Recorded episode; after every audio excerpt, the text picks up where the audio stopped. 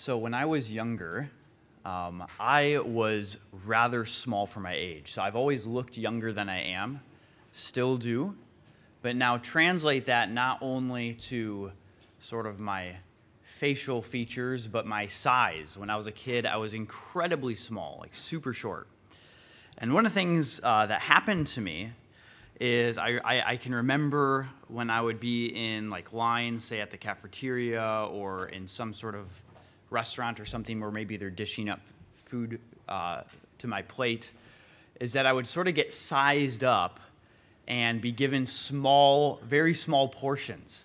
And I used to find this incredibly annoying because despite my size, I had a, a, a, a large appetite, um, a high metabolism, and I always wanted to eat more. But they would always size me up and be like, this kid must not eat very much. And I'm like, hey, if we're paying this amount of money, give me the portion size for that size food. Don't, don't, don't jip me just because I look small. Now, we probably would never say this but nonetheless, maybe sometimes we find ourselves thinking that there are certain types of people that the gospel is more for than for others. It's more for these type of people than for those type of people. That we find ourselves sort of sizing people up in a similar way. Maybe we think it's more for those who have the trappings of a more traditionally religious person. Maybe they're nicely, the people that are sort of nicely dressed, they have a stable job, a nice house out in the suburbs. They sort of look the part, they look a certain way, they can present a certain way, they can interact and communicate in a certain way. Maybe they even vote a certain way. They're the sort of person that we would feel comfortable having in our gatherings, and they would be, feel comfortable and they would fit right in in most evangelical churches. And then there are those who maybe don't fit your stereotype as much. Maybe they come from the quote unquote wrong sides of the tracks. Maybe there are, they are those who are lined up opposite you in a culture war. Maybe it's the person who is culturally foreign to you. Maybe you can think of family members or friends or coworkers that you feel like would fit this category in your mind. Or maybe you're here today and you're thinking that of yourself, that the gospel is not for me, it's not for my type of person. Uh, last week, Sam preached on chapter 7, 1 through 23, which uh, in which Jesus confronts the Pharisees and the scribes who are concerned with these sort of practices, these traditions that they've developed um, that have to do with uh, whether uh, uh certain practices that would defile a person, whether that's washing your hands, uh, doing sort of ritual cleansings, or whether it's certain foods. Um, and Jesus says all foods are now, um, are now by, by, by saying that it's, that it's not uh, what goes into the body, but what comes out of the body that actually is defiling. He declares all foods clean. And so there's a section beforehand that talks about practices that defile. Well, now in our passage today, Jesus is going to turn to people that are quote unquote defiled, Gentiles.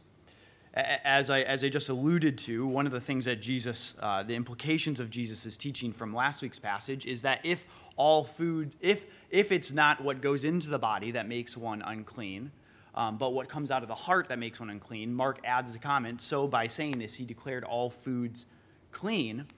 We see that one of the ways that Jews and Gentiles were, were, uh, were split apart and categorized and divided was by this practice of certain food laws, such that if you remember in Acts 10 and 11, when God communicates to Peter, hey, I want you to go to this God fearing Gentile, Cornelius, I want you to show that, I want you to know that the gospel is extending even to Gentiles. What does he do? He shows Peter a vision of unclean food coming down, um, and, and God tells him, Take up and eat.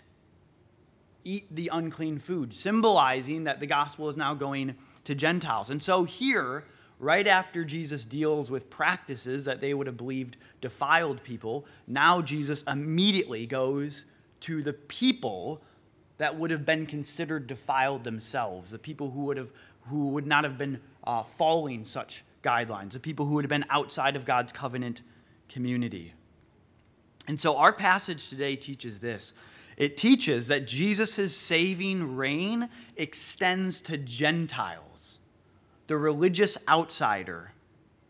Jesus' saving reign extends to Gentiles who have been given ears to hear. And we get two interrelated passages uh, the Syrophoenician woman whose daughter is healed, or, or, or the demon is expelled, that is, and then we have the man, the deaf man, who is healed. So let's begin with the Syrophoenician woman. Read with me verses 24 and through 26.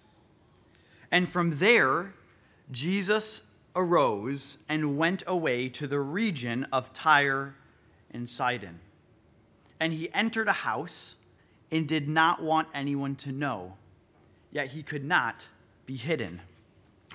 But immediately, a woman whose little daughter had an unclean spirit, that is, a defiling spirit, heard of him and came and fell down at his feet.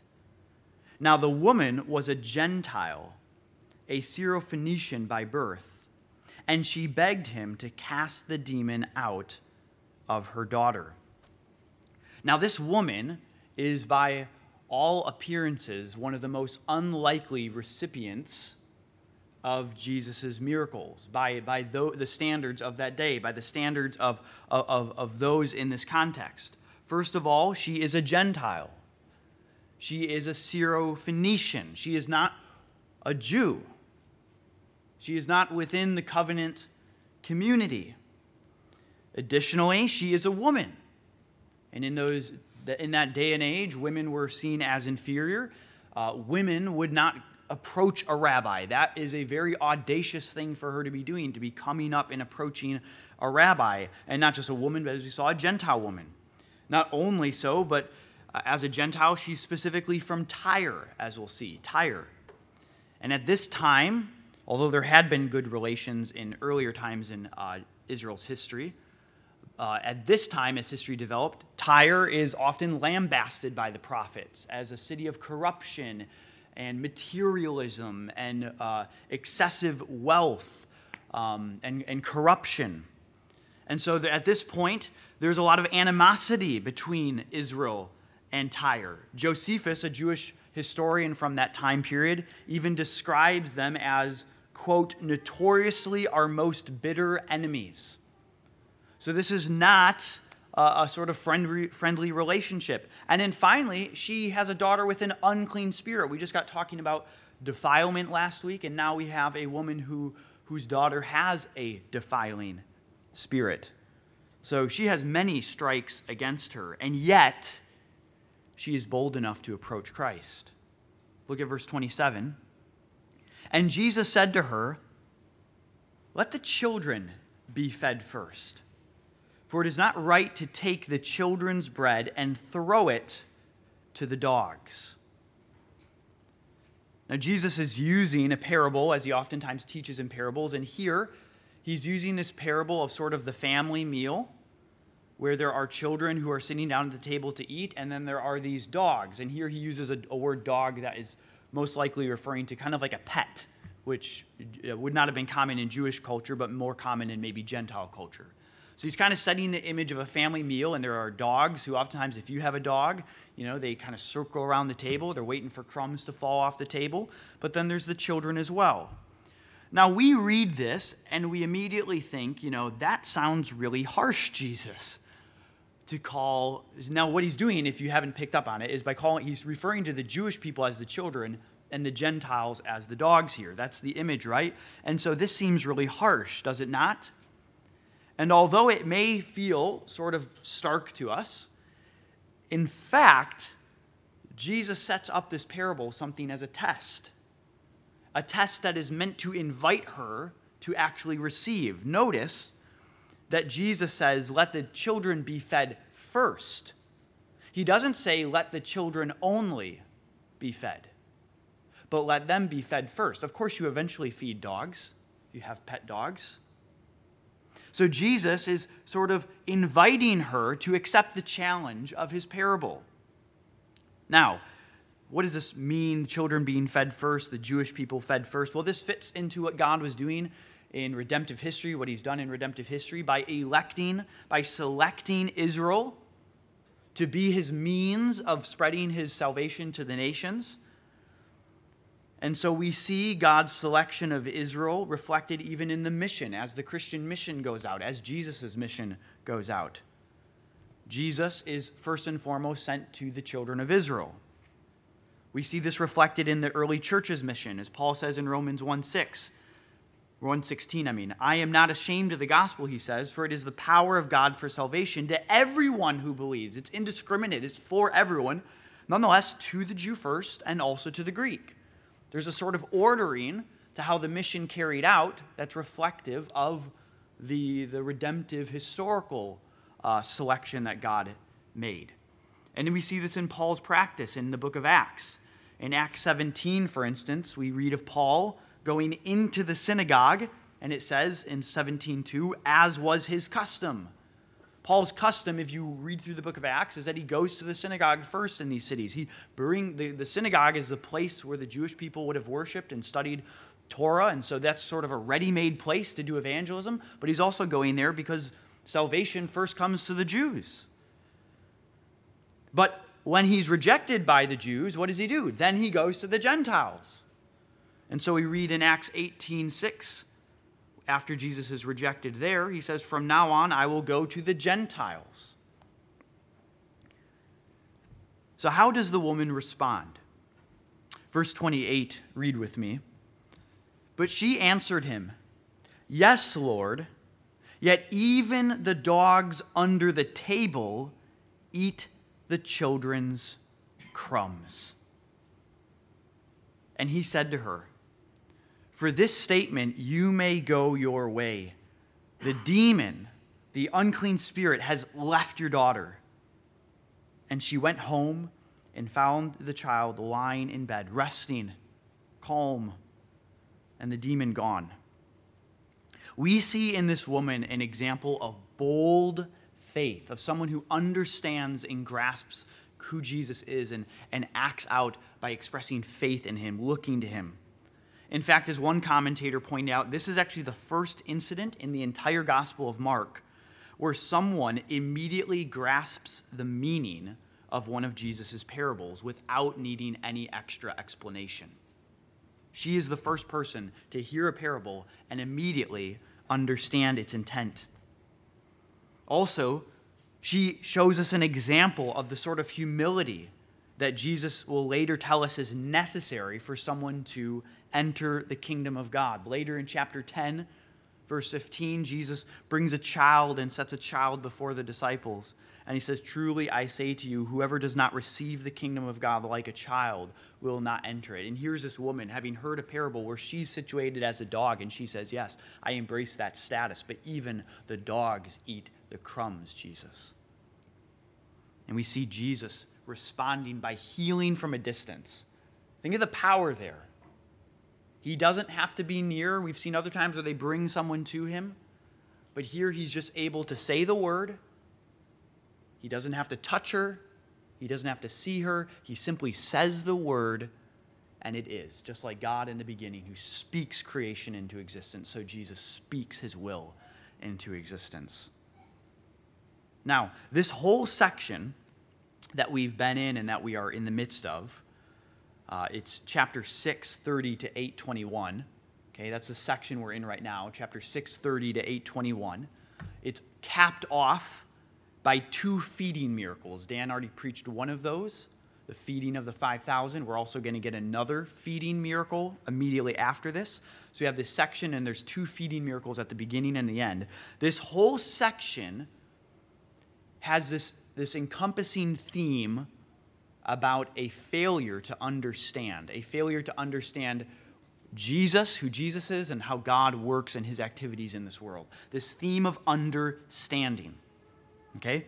Uh, if, you, if you have your Bible open, turn to chapter 6, 49 to 51. I want to show you this theme. I think it's really important to understanding our passage and what it's doing here, how this passage fits into that larger uh, section, that larger context. Chapter 6, 49 to 51. Here we see that this, the disciples first fail to understand who Jesus is. 649 But when they saw Jesus walking on the sea, they thought it was a ghost and cried out, for they all saw him and were terrified. But immediately he spoke to them and said, Take heart, it is I. Do not be afraid. And he got into the boat with them, and the wind ceased, and they were utterly astonished for they did not understand about the loaves. Okay, we're connecting it back to the first feeding miracle. They didn't understand that. They still don't understand. But notice, they do not understand about the loaves, for their hearts were hardened. They don't understand as their hearts are hardened. Notice that word understand, though. Now turn to, turn to chapter 7, 14 to 18. Here, we now see the Pharisees and the scribes in this section and their failure to understand. But now Jesus, in verse 14, pulls.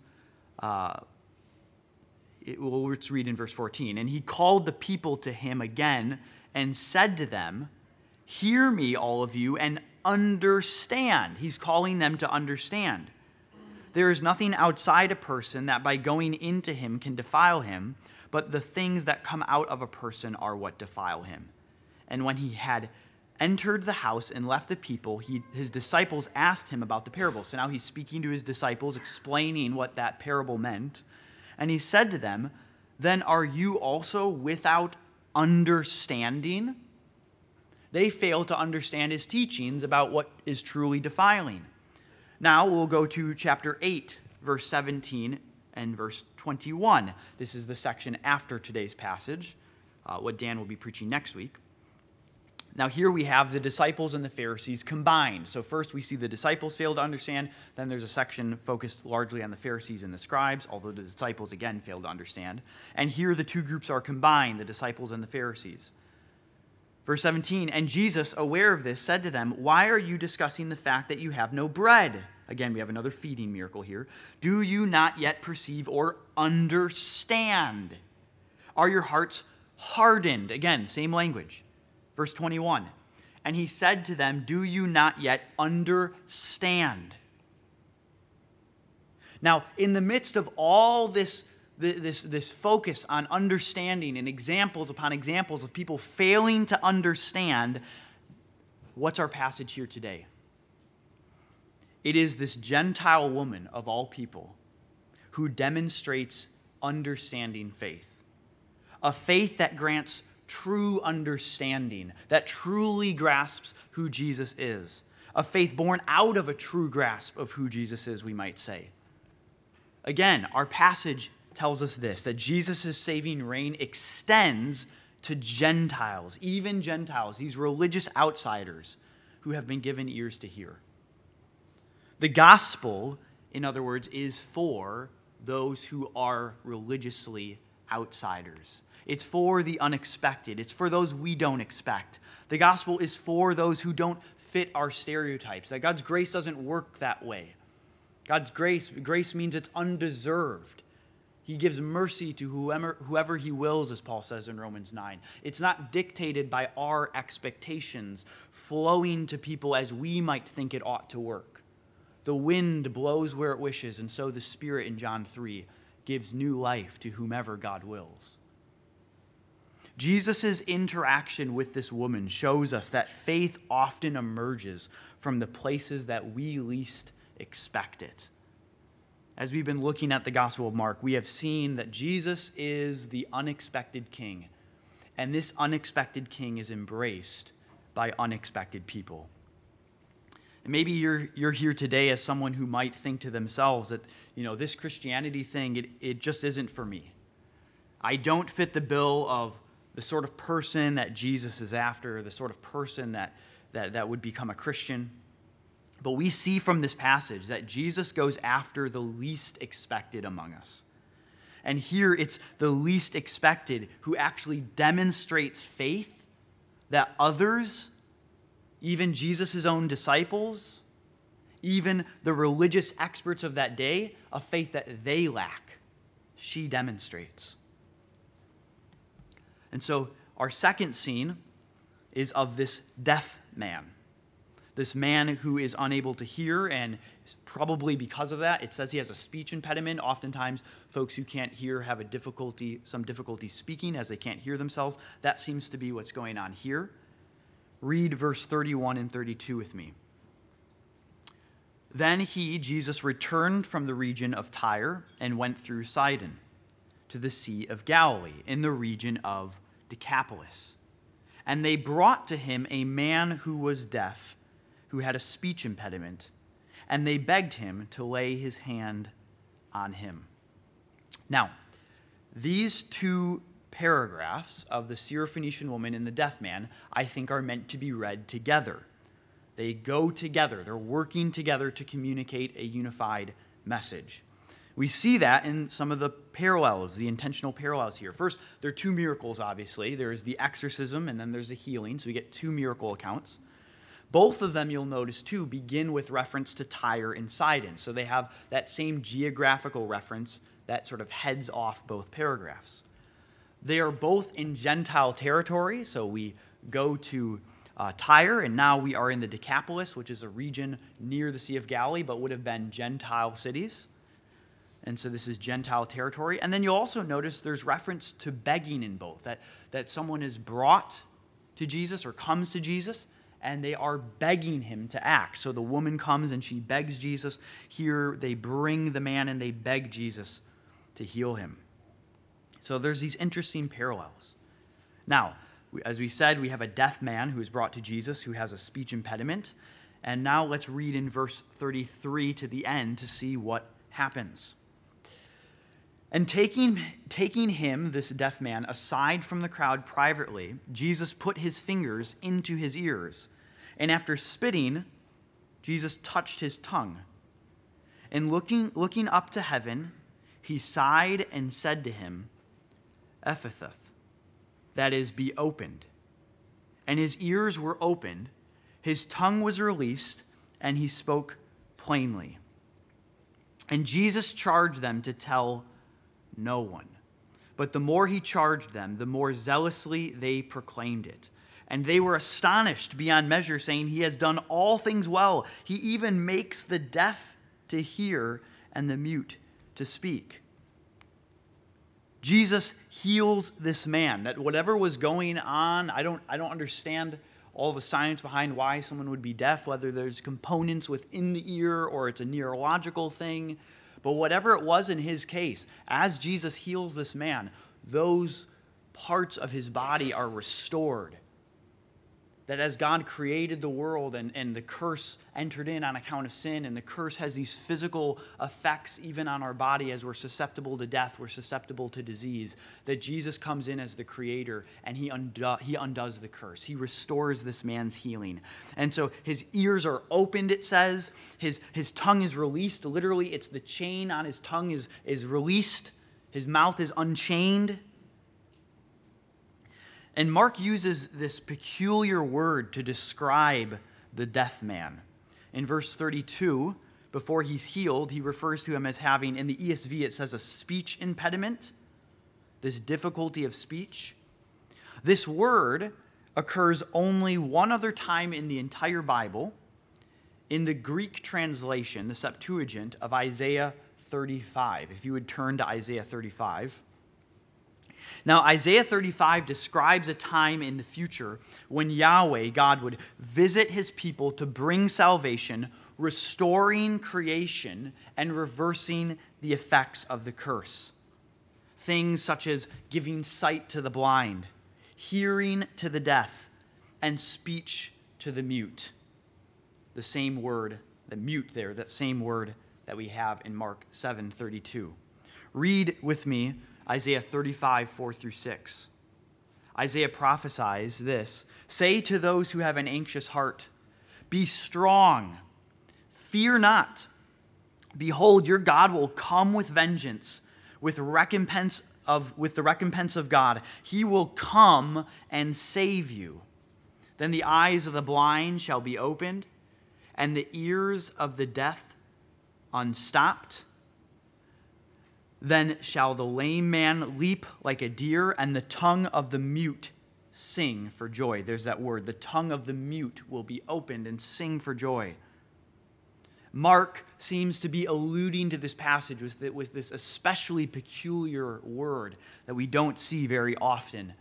That he's sort of linking back, he's hyperlinking to this passage, we might say, to draw our minds back to Isaiah 35, to say this, in other words, that this Jesus is that visitation of Yahweh come to save his people. Jesus has, in fact, come to visit Yahweh, as Isaiah prophesied, and this is Jesus. He has come to save his people and undo the effects of the curse. And Jesus' healing of this blind man signals that he is the fulfillment of this promise from Isaiah. In addition, Mark 7 37, verse 37, the crowds respond to Jesus' miracle this way Mark says, and they were astonished beyond measure, saying, quote, He has done all things well. He even makes the deaf hear and the mute speak. And many have noted that this language, he has done all things well, is intriguingly similar to the Greek of Genesis 1:31, where it reads, "And God saw everything that he made, and behold, it was very good. He has done all things well. It was very good." In the Greek, it's incredibly similar. In other words, just as God created the world and it was good, so now God in flesh has entered his creation, has entered his world, and is remaking things good. He is undoing the effects of the curse on his creation. He is undoing blindness he is undoing deafness, he is undoing muteness, and he is once again making all things good as they ought to be, as he created them to be. And notably, here, this salvation, this new creation that Isaiah predicted, is being experienced again even by Gentiles, such as the Syrophoenician woman and now this deaf man. As God's new creation is breaking in, even as it was promised to Israel in Judah, it is also now breaking in among the Gentiles. That Jesus' saving reign, as we've seen, it even extends to Gentiles, the religious outsiders who have been given ears to hear. But I think there's also something more going on in this paragraph. That as we've already seen, this section, chapter 630 to 821, it centers on this theme of understanding, people's ability or lack thereof to understand and grasp Jesus, right? Well, interestingly, Mark makes significant use of sense perception imagery throughout the book to image, to symbolize this sort of spiritual understanding. Mark uses sense perception imagery, hearing, seeing, to symbolize one's spiritual ability to understand. So look at Mark chapter 4 with me. If you turn back to Mark 4. Mark 4 is, you, you may remember, the parable of the soils, where Jesus is really providing an answer to why some people understand and others don't. Why some people receive the gospel and others don't. And he says there's, uh, it's as if a man sows uh, seed among soil, and the seed falls on different types of soil. Some of the soil is receptive, and others is not. Well, in the middle of this section, Jesus provides an explanation to his disciples, which is verse 11 and 12. And he said to them, his disciples, To you has been given the secret of the kingdom of God, but for those outside, everything is in parables so that, notice this, they may indeed see, but not perceive, and they may indeed hear, but not understand, lest they should turn and be forgiven. People have an ability to, to see, but they don't really see. They can hear, but they don't really hear. And then look at how Jesus closes uh, the parable in verse 9. If you just look up a little bit in verse 9, how he closed the parable, he said this he who has, notice, ears to hear, let him hear. Or even in verse 3, how Jesus opens the parable. He says, Listen. Hear, in other words. Now look at Jesus' explanation of the parable starting in verse 15. As Jesus goes, goes through to the disciples and explains what the parable means, he explains what the different soils represent.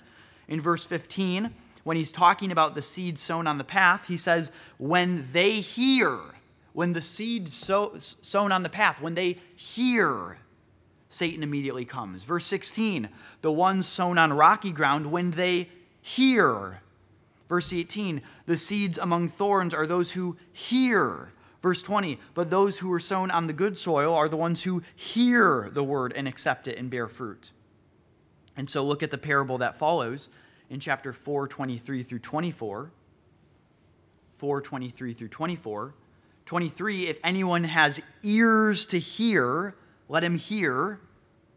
And he said to them, Pay attention to what you hear with the measure you use it, it will be measured to you, and still more will be added to you. You need to pay attention to how you hear, how you listen. And then he closes this section. Mark closes this section in verse 33, summarizing it this way With many such parables, Jesus spoke the word to them as they were able to hear it. He's not talking about physical capacity to hear here, it's imagery Mark uses hearing here, or the way one hears, as imagery for one's spiritual capacity to understand the gospel of the kingdom, of what God is doing, bringing the kingdom through Jesus Christ. Jesus is God's saving reign restored through Jesus Christ. And so, uh, in our immediate section, if you turn to Mark 18 or Mark 8, 17 to 18, there's no chapter 18, you're not going to find that. Mark 8, 17 to 18 this is the passage that, um, that immediately follows today's, pa- today's passage. This is a text that Dan will preach next week.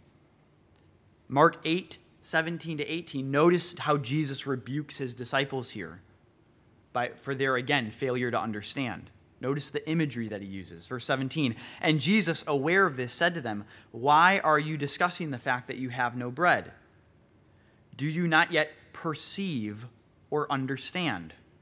Are your hearts hardened? Having eyes, do you not see? Having ears, do you not hear? Verse 21 And he said to them, Do you not yet understand? Now, Jesus mentions two examples here in these verses of sensory impairment. One, having eyes but lacking an ability to see, blindness, and having ears but not being able to hear, deafness. Those are the two that he gives as, as sort of images right here in chapter 8. Now, interestingly, on each side of this passage, we get accounts of Jesus healing then both a blind man in chapter 8, 22 to 26, and a deaf man, 7, 31 to 37, our passage today. If you, you can just look at, you probably have headings in your Bible. If you just look on either side of this passage, you'll see that there is the healing of a blind man, and in our passage today, the healing of the deaf man, the two things he's just mentioned as imagery of inability to perceive spiritually. The two impairments he just mentioned here then are symbolic of spiritual dullness and inability to rightly understand or grasp who Jesus is. Jesus is. And interestingly, there are also some rather unique parallels between these two healing accounts. The one in our passage today, 731 to 37, and then that of the blind man to follow, 822 to 26. Notice these parallels that sort of set these two together. Again, in 822 to 26, in the account of the blind man, people bring the blind man to Jesus, just as they brought the deaf man to Jesus here. And so, to there with the blind man, they again beg, same word used, beg Jesus to heal him. In both accounts, Jesus uses his spit to conduct the miracle. And interestingly, in Mark, these are the only two times he ever does something like that. It's kind of odd. That's not normal for Jesus to do. In both incidences, Jesus touches the man, which he oftentimes does. He often touches people when he heals them, but he touches these men specifically where he heals them. He touches them on the organ needing healing. He touches their eyes or their tongue or sticks his fingers in their ears. And as we just saw with the woman who had the daughter with the unclean spirit, Jesus doesn't need to touch people in order to heal them. He does it at a distance, right? So Jesus is sort of going out of his way to touch them and then to touch them in very specific ways that Mark mentions. In both, ca- both cases, they ask Jesus to lay hands on the man. In both cases, Jesus takes the man aside to a private location. In both cases, Jesus commands silence. Don't tell other people, or don't go to the main area of the town at least. Now, as we'll see in future weeks, the healing of this blind man in this future passage occurs in two stages. Initially, he only partially re- receives his sight before eventually receiving full sight from Jesus. And as we'll see when I preach that passage in two weeks, this partial sight is meant to symbolize the disciples' partial grasp of Jesus. They grasp, in other words, that Jesus is the Messiah, but they fail to grasp what sort of Messiah he is one who suffers and calls them to suffer. They have a partial grasp, and so the partial healing of the blind man symbolizes that. In other words, the healing of the blind man is symbolic. That's the main thing I want you to get. So, likewise, given the parallels between these two healing accounts, and given Mark's frequent use of ears and hearing imagery for spiritual perception, I think the account of the healing of this deaf man in our passage today is also intended to function somewhat symbolically. That out of all the people it's this Gentile Syrophoenician woman who demonstrates an ability to understand Jesus. But how does she gain that understanding? How does she come about having faith? Well, as Jesus' healing of this deaf man shows us, it is Jesus alone who opens our ears to hear. Jesus' saving reign even extends to Gentiles, to religious outsiders who have been given ears to hear.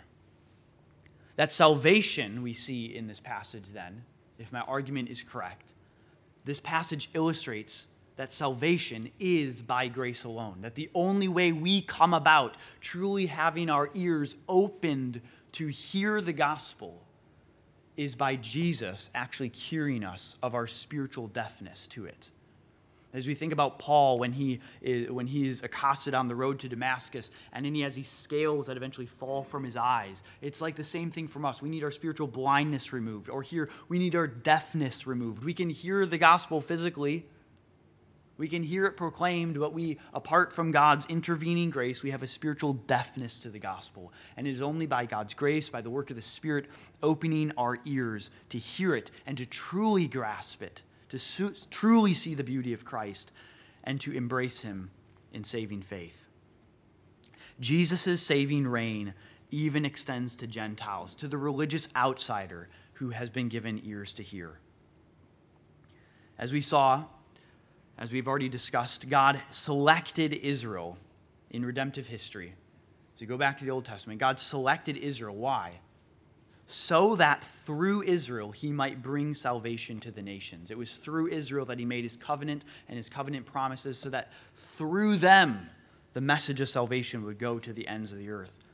This, be, this is from the very get go as God elects Abraham, the, the, the, the patriarch of the, of the Jewish people in Genesis 12:3. One of the promises to Abraham is that in you, Abraham, all the families of the earth shall be blessed. Israel, in other words, was not selected and elected for its own sake, but to be a vehicle for the nations, of God's purposes to restore the nations. And the prophets and the rest of the Old Testament pick up on this. For example, Isaiah 49, verses 3 and 6 and he said to me, You are my servant, Israel. Israel, you are my servant, the servant of Yahweh, in whom I will be glorified. I will make you a light for the nations, that my salvation may reach the ends of the earth. And when we come to the New Testament, we see that Jesus is, in fact, that true seed from Abraham's line. That as Eve was promised that there would be a seed, one of her offspring, who would crush the head of the serpent, and as that seed promise picks up, as Abraham is promised to have seed, and that through his seed, through him, blessing would go to the nations, and as Israel is meant to be this sort of vehicle to spread salvation to the nations, Jesus ultimately is that seed. Jesus ultimately is the true Israel through whom God is bringing salvation to the nations. And how does Jesus ultimately bring this, this, this blessing to the nations? Well, Paul tells us in Galatians 3 13 to 14 that Christ redeemed us from the curse of the law by becoming a curse for us. For it is written, Cursed is everyone who is hanged on a tree, so that in Christ Jesus the blessing of Abraham might come to the Gentiles. That the actual promise, God's, God's salvation plan, as He promised it through Abraham and, and his descendants, that is now actually extended to the Gentiles. And how does this happen? It is by Christ bearing our curse. He becomes a curse for us. The assumption there is, as Paul is talking, is that in our sin we have actually we've actually uh, incurred debt before God. That God is our righteous judge. When we sin, we deserve punishment. We are actually cursed. As Adam and Eve, they, they bring the curse in their sin, and humanity experiences a curse, so we reverberate that rebellion and we continue to experience God's curse as we sin against Him. But Jesus undoes the curse by becoming a curse for us. He identifies with our cursedness on the cross and is forsaken on the cross in our place, so that all then those who trust in Him receive the blessings of salvation that were intended for the nations. And we see this mission of Jesus as Jesus comes for Gentiles like the Syrophoenician woman, like this deaf man. That even in the very mission of Jesus, even as he says, I go to the children first, he nonetheless makes these intentional detours to Gentiles to, to show us that his mission ultimately is also for Gentiles. That this mission then is extended in the church. We see this in the book of Acts that as Jesus commissions his disciples in Acts 1 8, he says, You will be my witnesses. You're going to receive power from the Holy Spirit. Jesus empowers his people with the Spirit and you're, you're going to be my witnesses in, in Jerusalem, Judea, Samaria, and to the ends of the earth. And by the end of the book of Acts, Paul is in Rome, having done that. He's in Rome to the ends of the earth, spreading the gospel, not only to Jewish people, but to Gentiles. Our mission, in other words, is entailed in the mission of Jesus. Jesus' own mission here of going to Gentiles it is, it is as we are an extension of his mission. Our mission is an extension of his. As, as God has sent him, so he sends us, he says in John. So our mission is, in, is entailed in his. Revelation 5 9, one of my favorite passages. As John sees this vision of the heavenly throne room, and he's left wondering who has authority to take the scroll, the scroll where God's plan of redemption, his plan of history, is written down, who has the authority to execute that plan? The Lamb is. The one who is slain. By being slain, he is able to execute God's plan of redemption and his purpose for history. And, and, and the, the creatures around the throne room sing to Christ Worthy are you to take the scroll and to open its seals, for you were slain and notice this by your blood you have ransomed people for God from every tribe and language and people and nation. Jesus' death includes our mission. Jesus has already purchased people from every tribe, nation, and language and tongue. Our job is to simply go and gather them up now. Mission is assumed in Jesus' mission, mission is assumed in the atonement. And this passage calls us not to set up limits on the universality of God's saving kingdom, who this kingdom is for. This passage calls us to see past any boundaries that we've conceived in our mind. It calls us to dismantle any borders to the kingdom that we've constructed, any sense of who the kingdom is for. It's for this people and not those people. And lastly, I think a passage like this calls us to gratitude. A life filled with thankfulness that we have been made citizens of this kingdom. Not only can we think of a passage like this from, from the perspective of, hey, this calls us to go reach people, all sorts of people, but we are also that same people ourselves who have been reached, right? We are the same people who have had our own ears open to the gospel. If you're a believer here today, that is, it's because Jesus has opened your ears to hear the gospel and make you a part of his kingdom. I think we can help ourselves come to appreciate this truth by asking this sort of question, maybe reflecting on this question. What would life be like if the message of this passage wasn't true? if Jesus' mission was constrained, if it, if it didn't include all peoples. If it was maybe only for a select few, maybe just the religious elite. Those who thought that they had all their defiling practices in order. Paul says this of Gentiles in Ephesians 2. In, in, Ephesians 2, he begins very popularly with this passage that you were dead in your sins, but God, who is rich in mercy, has caused you to be born again. He has made you alive with Christ. By grace, you've been saved through faith. So he talks about how, as individuals, we've, been, we, we've gone from dead, deadness to, to, to resurrection life. We've been saved by grace. There's been a transfer of status, a change of status. But then he continues in verse 11 by talking how there's also been a change of status from Gentiles who are outsiders to now those Gentiles who are included. Therefore, remember that at one time you Gentiles in the flesh, called the quote unquote uncircumcision by what is called the circumcision, which is made in the flesh by hands. Remember, Gentiles, that you were at that time separated from the Messiah. You were alienated from the commonwealth of Israel and strangers to the covenants of promise which means in sum, you had no hope and you were without God in the world.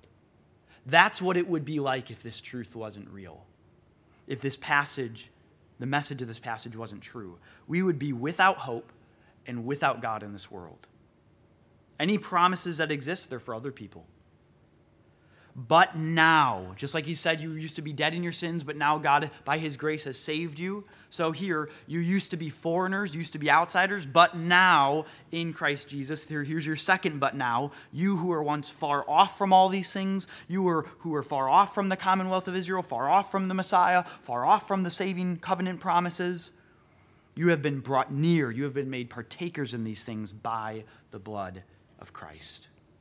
We have reason to be thankful this morning, to just simply express God our gratitude as we respond in the Lord's Supper and as we sing to Him in closing.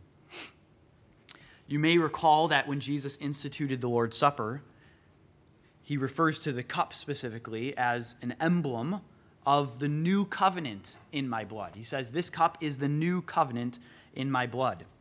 New covenant. Now, one of the only places, it may be actually the only place where we get this language of new covenant in the Old Testament is Jeremiah 31. Jeremiah 31 to 34 says this. This is Jeremiah, the prophecy of God through Jeremiah. Behold, the days are coming, declares the Lord, when I will make a new covenant with the house of Israel and the house of Judah. Not like the covenant that I made with their fathers on the day when I took them by the hand to bring them out of the land of Egypt, my covenant that they broke though I was their husband, declares the Lord, not like the old covenant, the Mosaic covenant, the Ten Commandments written on tablets of stone. For this is the covenant that I will now make with the house of Israel after those days, declares the Lord. I will put my law within them, and I will write it on their hearts, and I will be their God, and they shall be my people and no longer shall each one teach his neighbor and each his brother, saying, Know the Lord. You're not going to have to evangelize within the covenant community, for they shall all know me. From the least of them to the greatest, declares the Lord. Why? For I will forgive their iniquities, and I will remember their sins no more. Now, notice who this is promised to. Jeremiah says that God's going to make a new covenant with the house of Israel and the house of Judah. But now, Jesus in the Lord's Supper is instituting this meal, which reflects the new covenant and is extended to the church, which includes Jew and Gentile alike. That we have been brought in. And as we partake of the Lord's Supper, may that be sort of on our minds that we have been made partakers. Even uh, most of us here, I imagine, Gentiles. Whatever our status, though, we are only made partakers because God has chosen and allowed us to be so. And may we express our gratitude as we partake this morning, remembering that as former outsiders, the promises of salvation are now ours as well. Because the Lord's Supper is a picture of salvation, uh, that means it's specifically for those who have placed their faith in Jesus and received that salvation. And so if you're here today and you're not yet a believer in Jesus, we are so glad that you are with us this morning, but we would uh, ask that in the meantime you would refrain from coming forward and receiving the elements. Uh, in 1 Corinthians 11, Paul says that we are to partake of the Lord's Supper in a worthy way, that is, a way that is in keeping with the meaning of the Lord's Supper and the gospel it re- proclaims.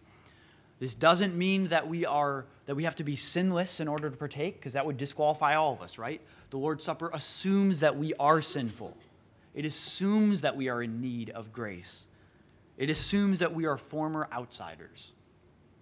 But it does mean that we have we are those who have placed our faith in Christ, and we are striving to follow Jesus, albeit imperfectly without any known unrepentant sin. And so if that's you this morning, we invite you to come forward and partake.